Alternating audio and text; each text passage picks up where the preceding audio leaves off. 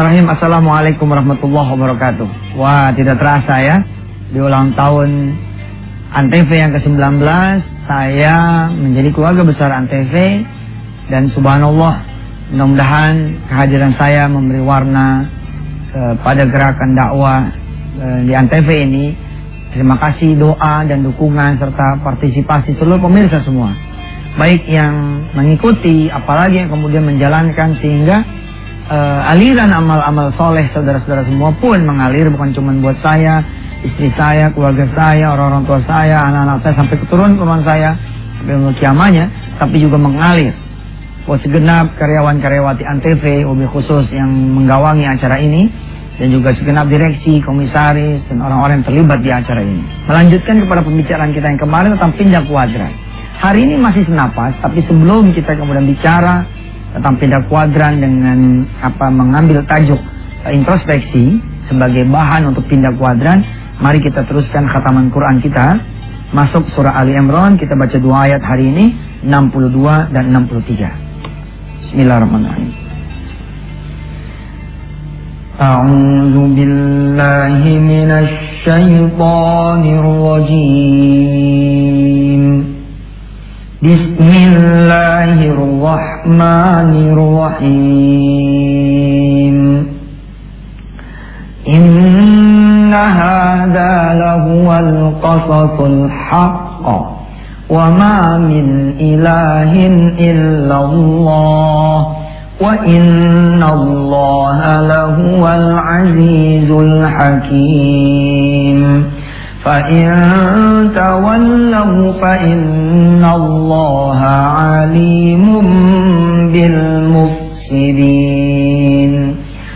صدق الله العظيم Alhamdulillah Mari langsung ya Kita terusin materi Semua orang bisa jadi pengusaha Ya Kita mulai masuk materi kemarin pindah kuadran Hari ini masih pindah kuadran, tapi saya subjudulin lagi introspeksi. Gimana nih nulisnya? Uh, yang baru kah? Baru ya. Baik. Semua orang bisa jadi pengusaha. Judul turunannya adalah in introspeksi apa introspeksi? Yang benar apa? Introspeksi apa introspeksi? Gak penting lah ya. Kira-kira mah judulnya muhasabah. Muhasabatun nafs. Kita kemudian menghitung diri kita. Seperti yang kita pelajari juga beberapa waktu yang lalu bahwa Andai saudara dosanya tidak kebanyakan, saudara yang wajib penuh, yang sunnahnya ada walaupun bolong-bolong, saudara punya rezeki itu ditanggung oleh Allah. Maka ketika kemudian saudara punya anak kelas 6 lulus, tidak ada rezekinya, saudara mau ngelahirin istri, tidak ada rezekinya, saudara udah harus mikir sebenarnya kenapa Allah seakan-akan lari dari kehidupan saudara. Maka sebelum jauh kita bicara tentang pindah kuadran, Penting kita memuhasabahkan diri kita. Apa sih yang harus kita muhasabahin? Iman. Kemudian ibadah. Amal soleh. Saya sering bilang sama teman-teman saya. Enggak saat, anak udah cukup nih. Udah punya satu pabrik. Enggak bos, saya bilang. Enggak cukup ente punya satu pabrik ente punya kemampuan untuk bikin pabrik kedua. Please, please, bikin pabrik yang kedua. Anda punya kemampuan untuk buka warung ente di tiap kota. Untuk buka cabang laundry ente di tiap kota. Untuk buka sekolah yang ente pimpin di tiap kota. Sebar manfaat sebanyak-banyaknya. Ya, tapi apa yang kemudian harus kita lakukan? Hitung dulu nih iman ente, ibadahnya, amal soleh gimana. Jangan sampai begini, ente baru punya satu kios sepanduk, oke? Okay. Lalu Allah melihat, malaikat mencatat, sholat subuh kesiangan, duha nggak ada, zuhur lewat, asar juga lupa. Maghrib mepet sama isya. Alias nggak pernah ente ngerjain yang wajib dan yang sunnah. Jangan coba-coba buka spanduk, eh buka kios yang kedua. Kenapa? Bakal repot. Allah akan kasih tiga hadiah biasanya. Apa? Yang pertama, sibuk tiada henti. Wah ini bisa diazab loh sama Allah. Ente pikir, saya orang paling sibuk nih Ustaz. Ih, bukan. Itu bisa jadi azab loh. Orang kan namanya punya usaha ya, punya kerjaan kan harusnya happy dong. Tapi kenapa ada orang-orang yang usaha nggak happy, kerja nggak happy, ini mikir sibuk tiada henti, nggak pernah habis. Lagi ngerjain nih 400 spanduk, tiba-tiba datang lagi orang. Pak, bisa nggak bikinin seribu spanduk? Oh, bisa, bisa, bisa, bisa. Terus kita tambah karyawan. Eh, belum tentu itu karunia loh. Kalau ente nggak mikir juhurnya gimana, ah? Siapa yang bawa rizki buat ente? Apakah pelanggan? Kok kenapa jadi lalai ibadah? Ya, korelasinya antara dulu saya nggak pernah bisa berpikir ya. Sekarang setelah saya ngaji, oh iya, siapa sih yang membuat ente menjadi bisa buka toko, bisa punya pelanggan kan Allah. Kenapa jadi lalai ibadahnya? Oke, okay? terus kenapa nggak ada amal solehnya? Kalau ente tambahin ini, biarpun kuadran ente masih di pekerja, kuadran ente di pekerja, tapi tiga-tiganya ente ente sempurna, iman ah. Saya ngapain nunggu akhir bulan untuk ngajak anak saya jalan-jalan? Bismillah. Allah kan yang bisa bikin kita jalan. Ngapain saya nunggu gajian untuk bisa ngajak anak saya ke restoran? Bismillah. Allah yang bisa menakdir saya dan anak-anak saya. Jalan aja. Masuk aja untuk ke restoran. Pesen aja udah sembarang. Makan apa pak? Apa yang ada? Bosin. Mantep banget. Anak-anak kita pada keringetan, bini kita udah merinding.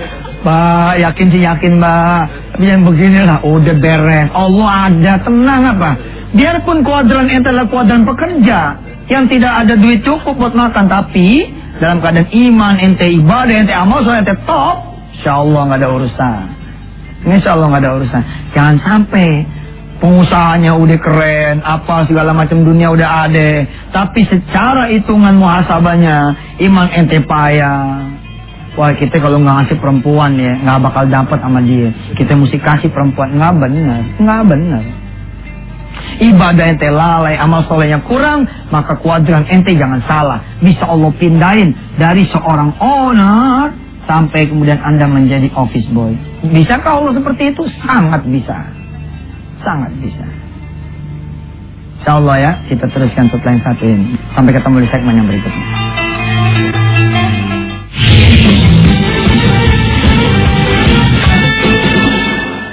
Alhamdulillah terima kasih pemirsa yang masih bersama saya Terima kasih yang bersama-sama kita membangun percetakan Al-Quran Terima kasih yang sudah membeli ikutan sedekah sawah Terima kasih yang sudah kemudian bersama-sama bersedekah untuk membibit pencetak apa penghafal menghafal Al-Quran, bergerak bersama-sama. Mudah-mudahan Allah SWT menerima segala amal ibadah kita.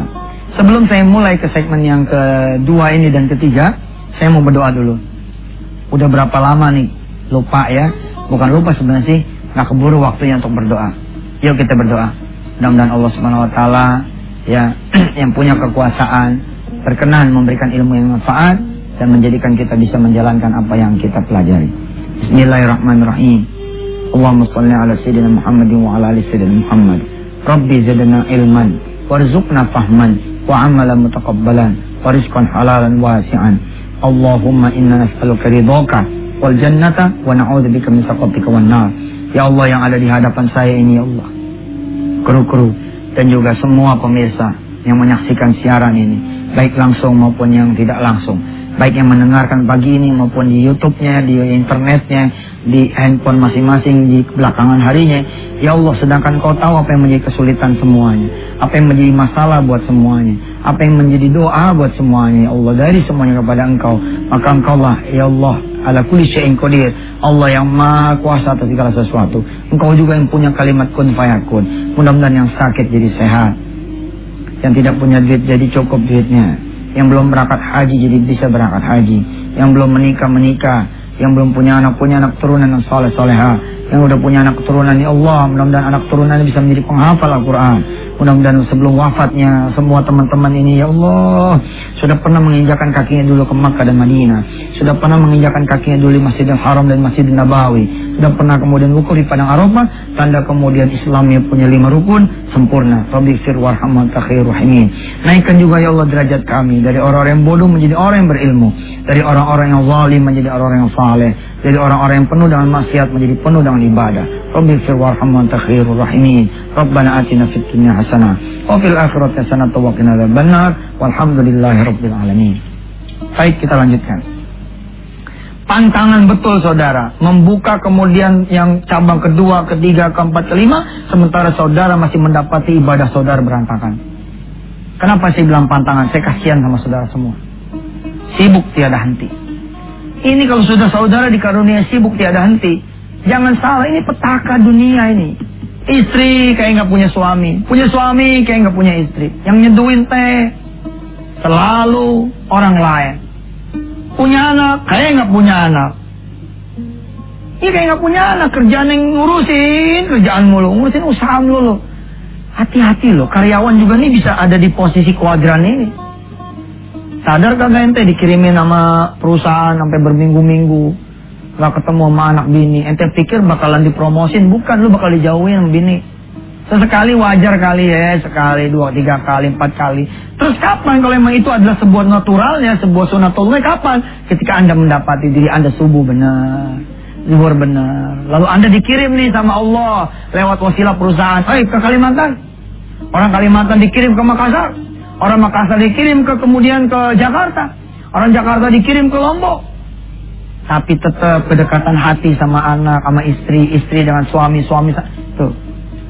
Ini ada nih di antara karyawan, barangkali yang istrinya bakal pergi ke Singapura, ada yang bakal pergi ke Abu Dhabi, ada yang mungkin pindah kota ke Sukabumi, pindah kota mungkin ke Bandung. Ukurannya di mana? Bahwa ini bukan azab. Ukurannya apa? Bahwa ini bukan sesuatu yang kemudian Allah memang menjauhkan kita. Ingat saudara, yauma yafirul mar'u min akhihi ya. Wa ummi wa abihi wa sahibati wa bani. Ada hari di mana memang bercerai-berai itu orang. Udah nggak ada lagi tuh. Yang kenal satu sama lain karena urusannya udah masing-masing. Tapi sebelum hari akhir itu terjadi ternyata di dunia pun sudah terjadi. Ada meja ya Rob. Dengan mungkin lima empat bangku. Tapi sendirian itu bapak di rumah. Ketika ditanya mana istri? Lagi belanja. Belanja ke mana ke Hong Kong Tuh amat belanja ke Hongkong. Ya Ustaz lagi beli tas dia. Oh subhanallah. Terus sih anak-anak lagi pada betul sih kelihatannya kan kayaknya nggak ada masalah ya. Anak kuliah di Jogja, kuliah di Bandung, keren dong. Kuliah di Australia, kuliah di Amerika bagus kan? Tapi saudara, kalau ibadah saudara nggak ada, sesungguhnya Allah lah yang memisahkan itu semua. Saya jangan begitu ah. Kayaknya nggak enak nih kita yang lagi pada mencar-mencar sama suami istri. Enggak bos, ada ikatan hati tetap kalau kemudian ente pada benar. Dikasih peluang sama Allah nengokin anak ente ke Amerika, padahal duit gak ada. Dikasih peluang. Ada kemudian temen bosnya bilang, anak temen anak kamu tuh oh, bukannya di Australia. Iya pak, anak saya di Australia pada beasiswa. Saya ada perjalanan dinas nih ke Australia. Mau ikut enggak? Itu dia. Istri walaupun dipindahkan ke Bandung, tapi tugas ke Jakarta tiap sah apa seminggu dua tiga kali, sama aja kayak tidak berpisah kan? Ada teknologi, ada yang lain-lain. Jangan sampai dipisahkan. Kenapa? Kita diberi azab dalam bentuk sibuk tiada henti. Muhasabatun nafs. Dilihat dari mana? Dilihat ukuran dari yang kemarin kita pelajari. Bagaimana urusan kita dengan orang? Bagaimana urusan kita dengan yang menciptakan orang? Bagaimana urusan kita dengan Allah, dengan Rasulnya, dengan alam ini? Kalau itu urusannya benar, silakan buka yang yang kedua, silakan buka yang ketiga, silakan buka yang keempat. Sibuk tiada henti. Dua, kurang tiada cukup. Yang ketiga, rugi tiada untung. Ini dia. Kalau ini udah dikasih kepada kita, udah wassalam. Anda buka nih kios kedua, ketiga, keempat karena order makin banyak. Tapi apa yang terjadi? Udah mah anda telat makan, tuh? Nggak lagi merhatiin badan, tuh? Anda kemudian nggak lagi dipanggil sama orang tua pun, Nah, bentar bu. Nah, bentar bu. Akhirnya begitu dipanggil sama orang tua, orang tua udah dikubur. Sibuk tiada henti. Kurang tiada cukup bawaannya kayaknya terima terus order. Akhirnya rugi tiada untung. Yang satu nih obat sakit kepala sebenarnya. Yang satu nih obat sakit perut.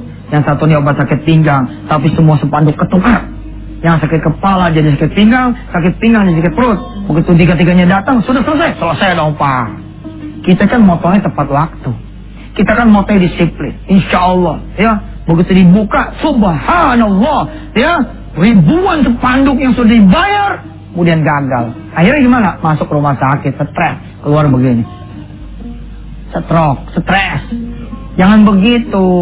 Perhatiin dulu yang wajibnya, perhatiin yang sunnahnya. Islam membutuhkan saudara semua. Islam membutuhkan pengusaha-pengusaha yang hebat. Tapi Islam pun menghendaki Anda menjadi pengusaha yang saleh-saleha. Jangan sampai keserimpet gara-gara kemudian kita nafsu. Islam membutuhkan karyawan-karyawat yang bet, bet, bet, bet, bet. Karirnya, pekerjaannya, duitnya, rezeki bagus, ilmu bagus. Tapi Islam pun bilang, majulah kalian semua, tapi bersama Allah. Majulah kalian semua yang melalaikan ibadah. Kira-kira begitu. Insya Allah kita masih punya satu segmen yang ketiga setelah yang satu ini. Fadol.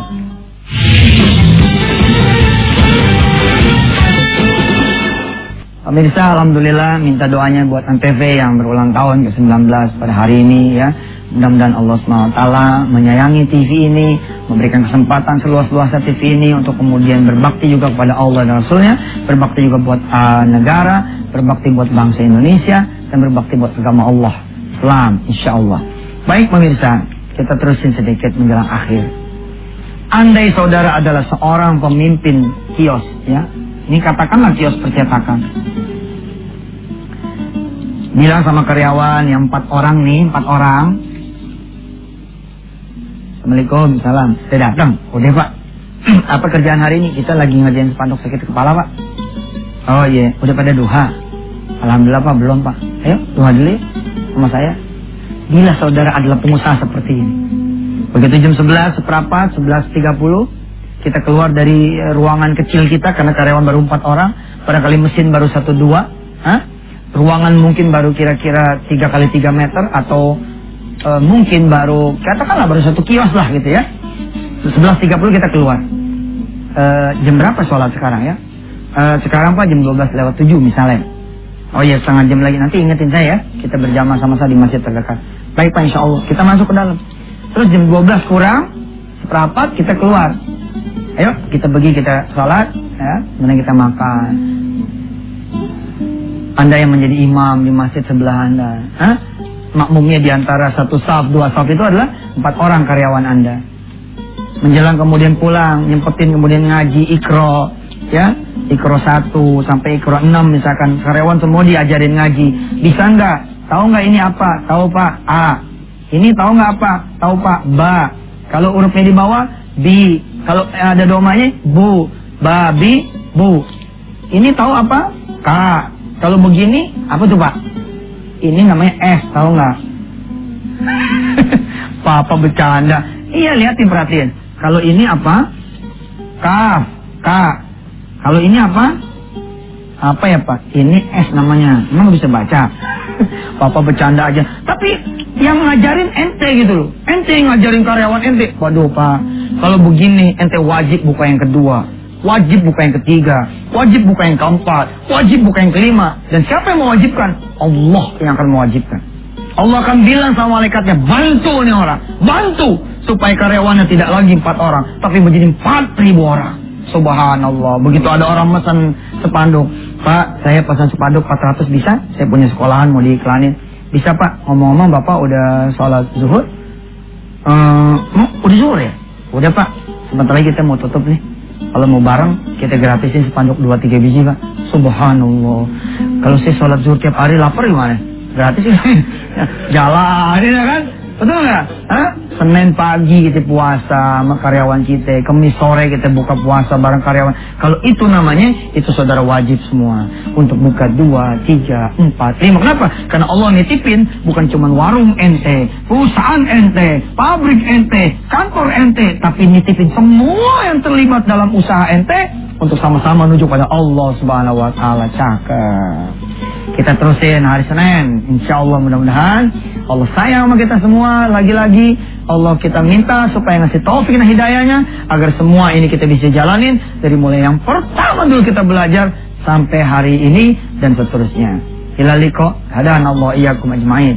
Selamat ulang tahun buat Antv semua yang rahmat Allah. Selamat juga buat para kru dan uh, keluarga besarnya. Presiden direktur yang sampai yang paling bawahnya. Mudah-mudahan doa saya diterima Allah. Antv menjadi jalan dakwah buat saya dan buat kita semua. Jazakumullah sanal jazah. Hadanallahu iyyakum ajmain. Assalamualaikum warahmatullahi wabarakatuh.